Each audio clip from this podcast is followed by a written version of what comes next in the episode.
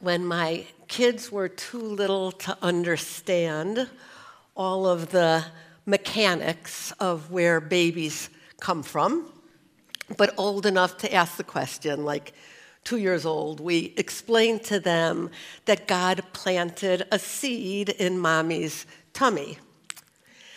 I actually used the word womb and, in general, much more precise language with my second son, Joshua, when he was two, and I was pregnant with Joe, my third. I would explain that the baby was in a water bag inside mommy's womb, because who wouldn't say that to a two year old? I was confident in my approach until I heard him repeat what he understood me to be saying to his grandma, who said, So, Joshie, your mommy had her baby. And Joshie said, Yes, he rolled off the waterbed into the room.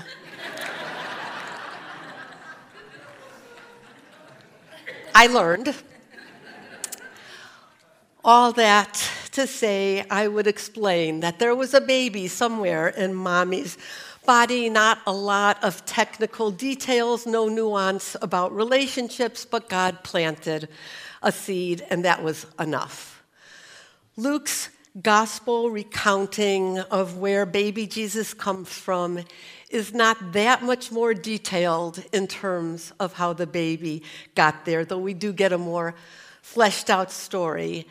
And my thesis this morning is that our telling the kids that God planted a seed is not that far off. I want to argue that Luke's account of Jesus' conception and birth give us a pattern of how to live a full life. Simply put, God is always planting seeds, and you and I are always invited to say yes. This morning, we're going to read from the Gospel of Luke, chapter 1, verse 26. In the sixth month of Elizabeth's pregnancy, God sent the angel Gabriel to Nazareth, a town in Galilee, to a virgin pledged to be married to a man named Joseph, a descendant of David. The virgin's name was Mary. The angel went to her and said, Greetings, you who are highly favored. The Lord is with you.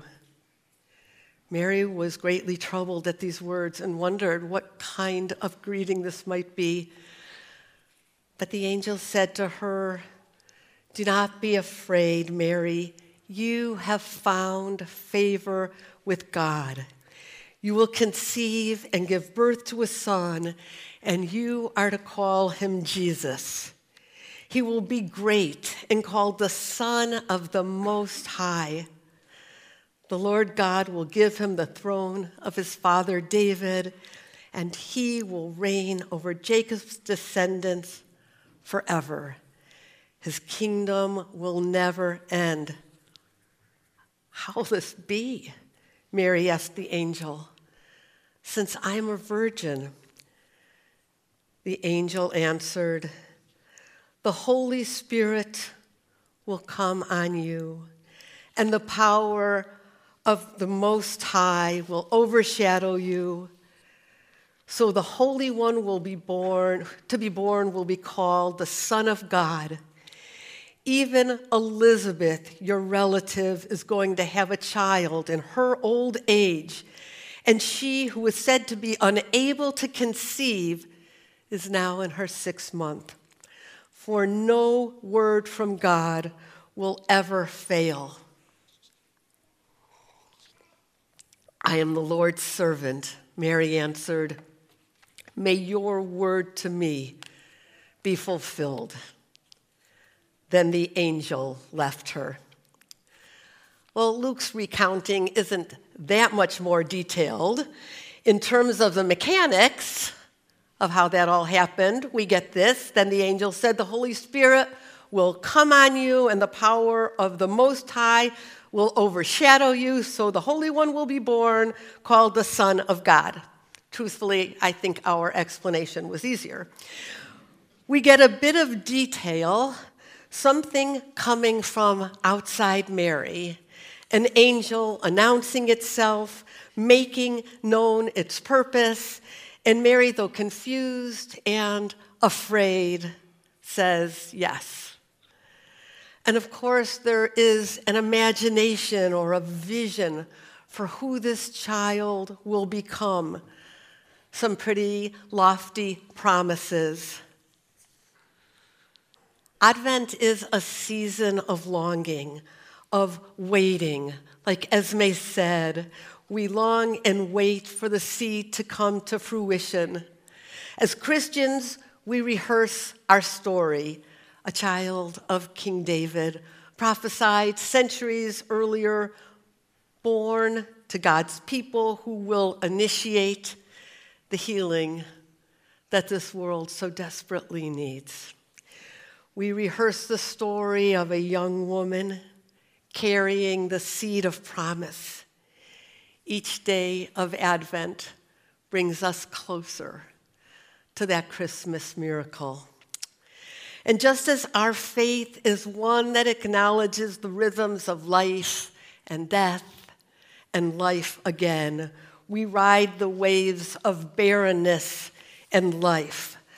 Throughout our biblical history, God opens the womb of barren women, a theme that suggests the struggles that we have with fecundity and the divine role in our fruitfulness. Mary, of course, was not struggling to conceive. She's a young virgin. But it is Ruach, spirit that enjoins with her humanity to plant the seed, which is Jesus. Shortly before COVID hit in 2020, I first entertained the idea of my reordination. I felt pregnant with a tiny, unformed seed. There was no imagination for our series on dismantling patriarchy and the prophetic power that it would hold for so many of us. I didn't anticipate all that God would do in my own heart. It was just a seed with no guarantee that it would come to fruition. And then COVID hit, and that seed was about as dormant as it could be maybe even dead. When we first started meeting in person again, my reordination was the equivalent of self actualization in Maslow's hierarchy, that thing way at the top, and we were pretty much just trying to stay alive. But in the end, that seed was coming to fruition. And as it was, it felt like God was birthing something new in me and birthing something new in our community. And when the angel came to us, we had a resounding yes. So, my question this morning is this How does Luke's account of Jesus' conception serve us as we respond to the seeds that God is planting in our lives right now. I have three thoughts about this. Number one, Luke situates Jesus' conception in a context that animates the story and helps us to make meaning we are told that Mary's older cousin Elizabeth is unable to conceive, but miraculously, the power of God has gone out to her and Zechariah, and now she's in the sixth month of her pregnancy. In other words, Luke wants us to understand something new is happening, something special is happening, something out of the ordinary is happening, and it has been set in place before. Gabriel comes to Mary. The winds are blowing and God is moving. Luke tells us details about Mary that Mary is a virgin. We are not to be confused about the divinity of this child. that she is betrothed to a man in the line of David, and so on.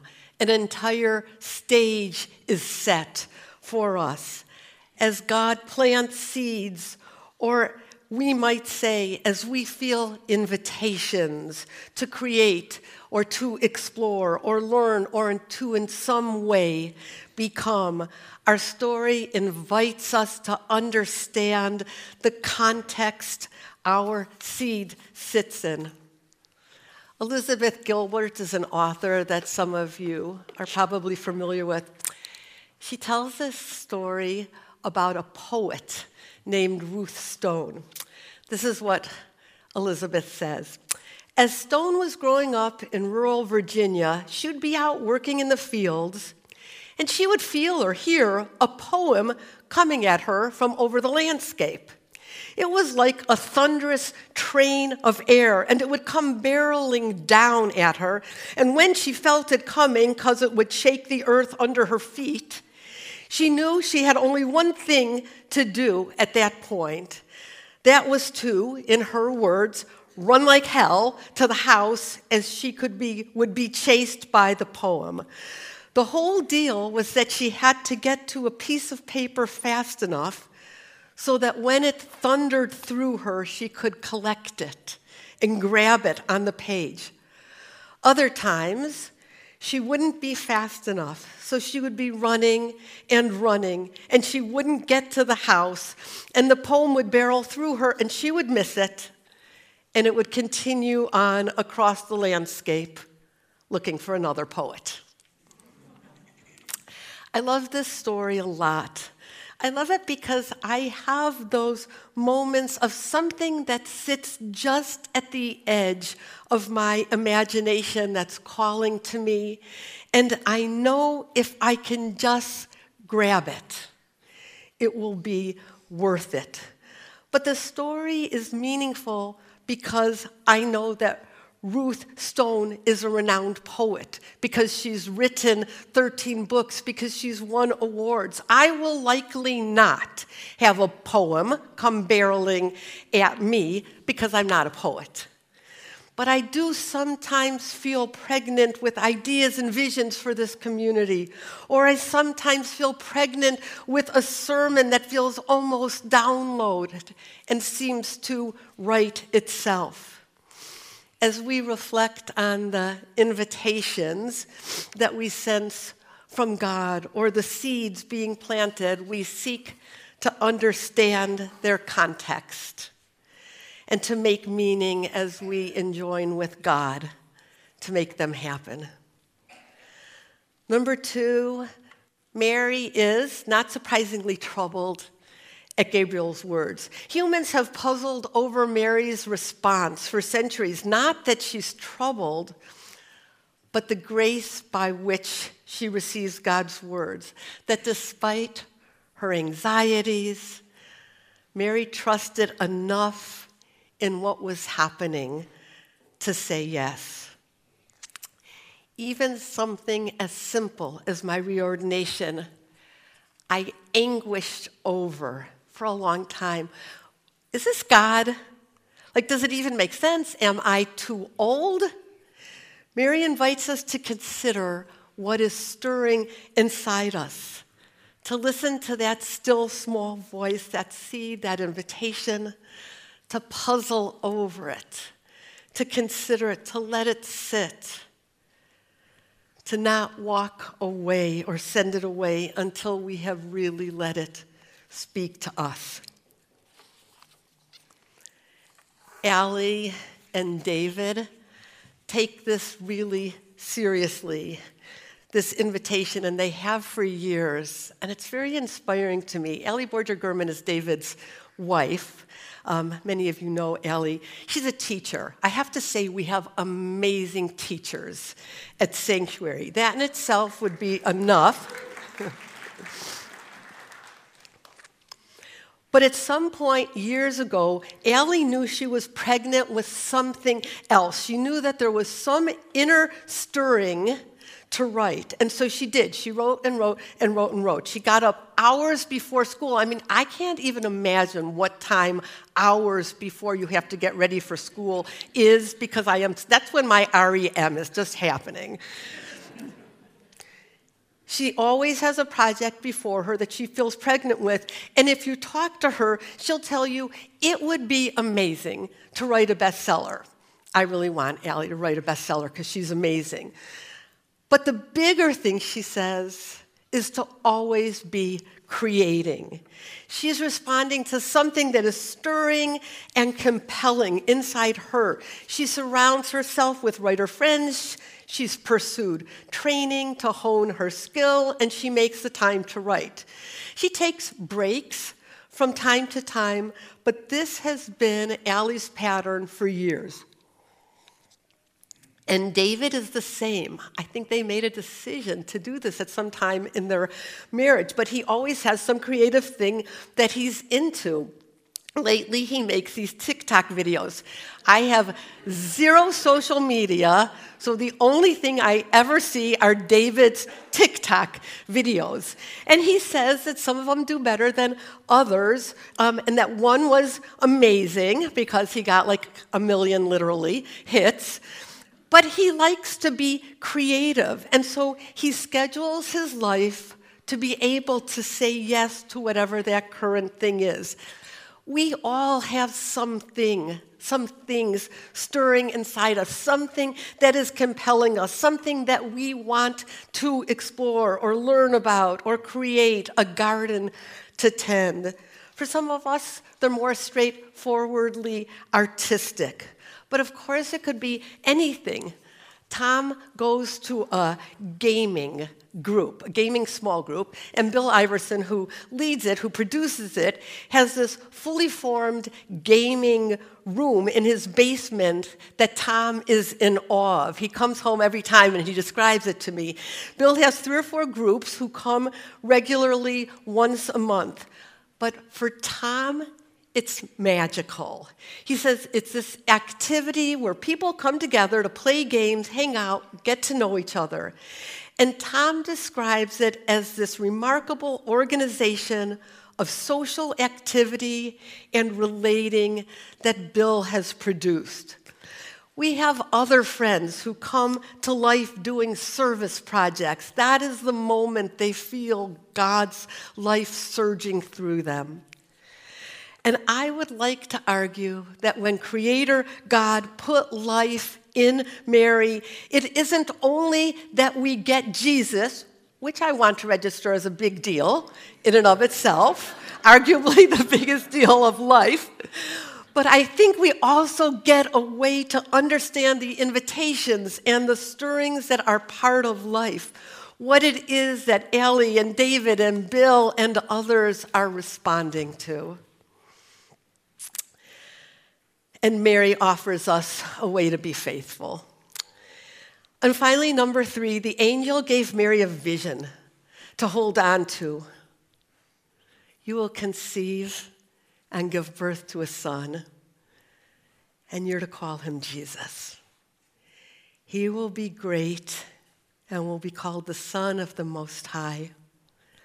The Lord God will give him the throne of his father David, and he is and he will reign over Jacob's descendants forever. His kingdom will never end. Now, the truth is, it will take Mary a lifetime to begin to understand all that those words meant. And 2,000 years later, and we are still allowing them to take root in our heart and inform our faith.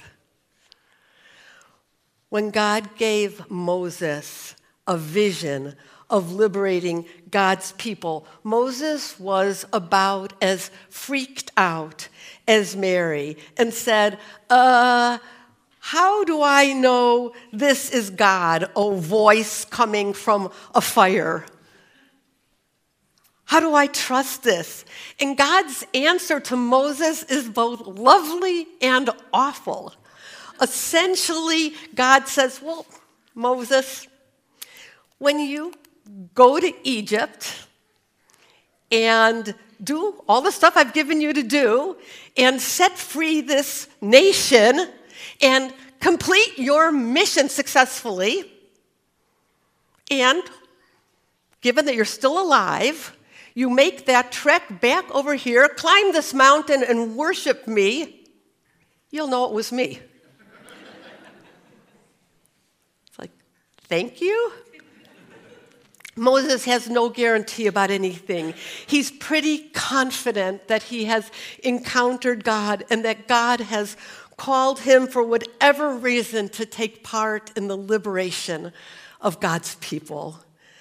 The visions that most of us get, they're not guarantees of anything. They're something to consider, to ponder, and maybe to say yes to. The Ruth Stones who have written 13 books, they are the exceptions. When you and I know we're successful because we've written that bestseller or because our photographs are in National Geographic, success will be elusive at best. We are mimetic beings.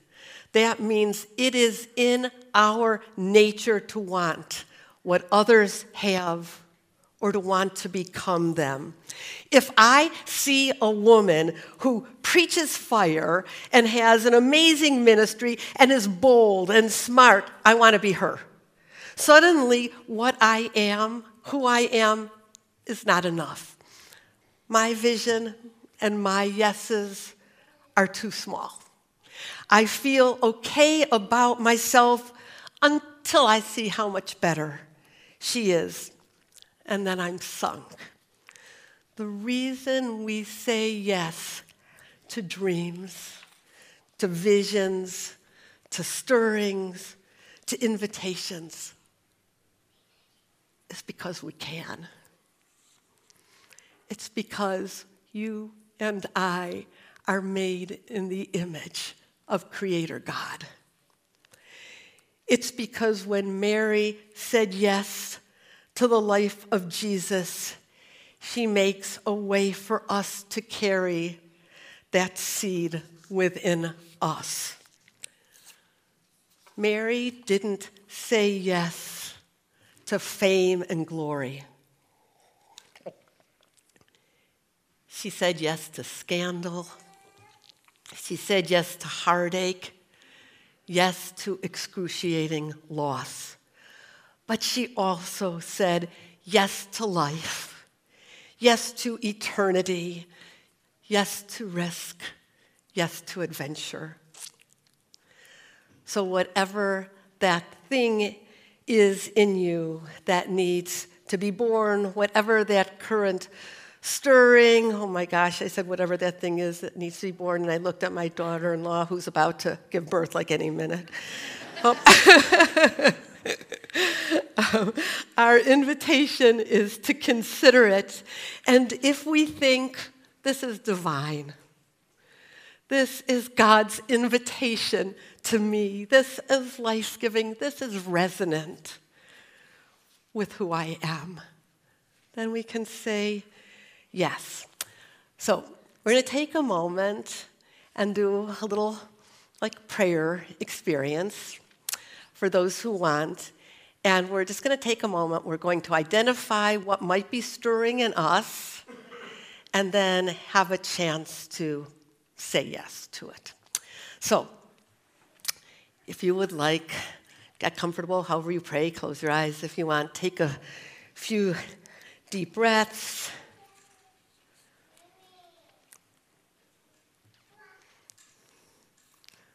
Holy Spirit, we ask you to come to be with us, to stir our hearts. So, God, show us the seed or the seeds that we are pregnant with right now. Show us what it is that you have placed in us in this season. And we'll just take a few seconds with that.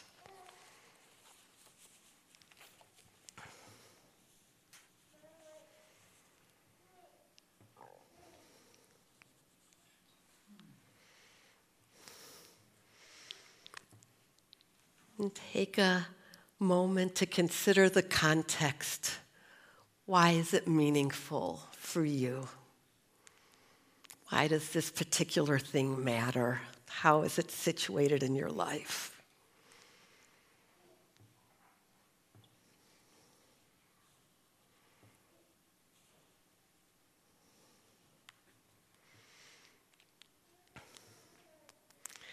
And God, help us to have a vision for what it could look like for us to be faithful to this dream or to this seed. Flesh out that invitation. And finally, for the bold among us, see if you can't imagine an angel or Jesus or however you are perceiving the divine this morning, telling you that this seed, this vision, this dream is a gift from God and a blessing for you.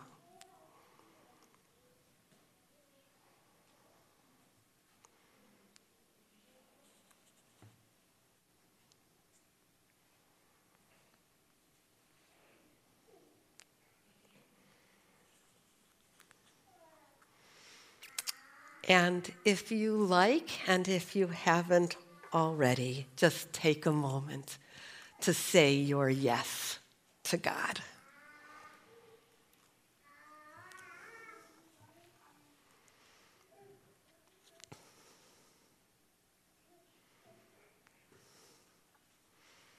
Amen.